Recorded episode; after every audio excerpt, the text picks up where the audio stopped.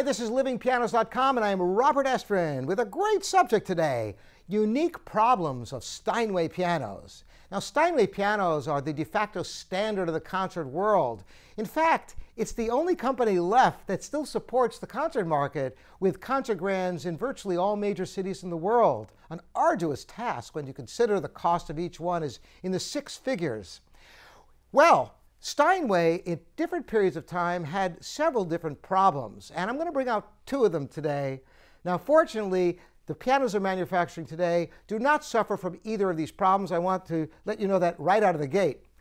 But early in the 20th century, uh, you know, Steinway had an idea of a way that they could make actions last longer and be less susceptible to corrosion. And they used some sort of solution containing paraffin on their actions.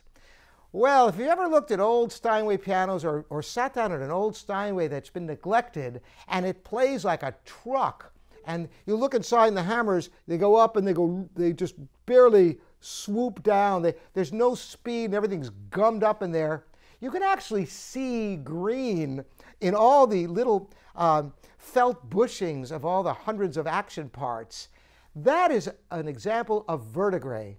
Verdigris is, is what happens with the oxidation that results, this paraffin had exactly the opposite of the intention that Steinway had to make it avoid corrosion. Well, unfortunately, in certain environments, they would just gum up like crazy. Now, is there a solution to this? Well, yes. Uh, sometimes it's possible to get things moving by using different chemicals and treating it. Very often, though, with a really severe verdigris, all you can do is rebuild the action with all new parts. Sometimes you could replace center pins if it's not a really bad problem. You could try lubricating, but uh, oftentimes the problem will, be, will recur we, when the humidity outside, you know, the, gets inside the piano, and you might think you got it licked and everything's moving nicely, and then a month later it starts gumming up again.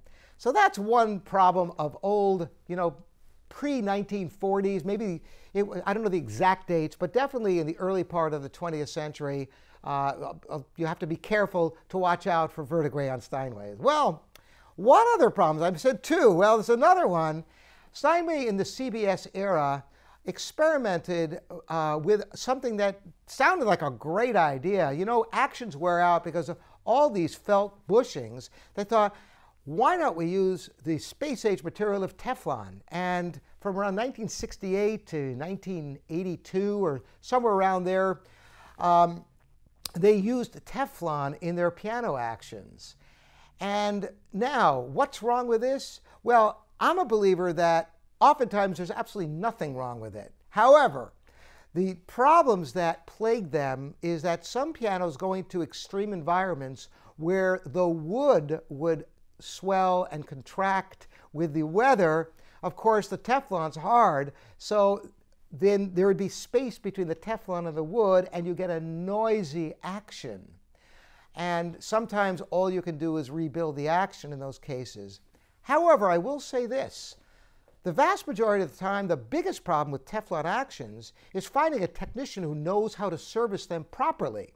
Because oftentimes, the, it's not the problem I just described of the Teflon itself, uh, the wood expanding beyond the Teflon, it's that maybe there's a little bit of wear in the Teflon, in which case using slightly larger center pins can solve the problem fine, and because Teflon is very robust, it could last many, many years.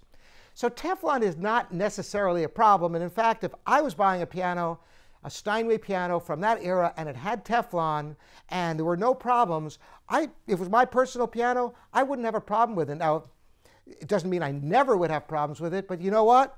it doesn't matter what piano you have, doesn't mean you'll never have problems with it.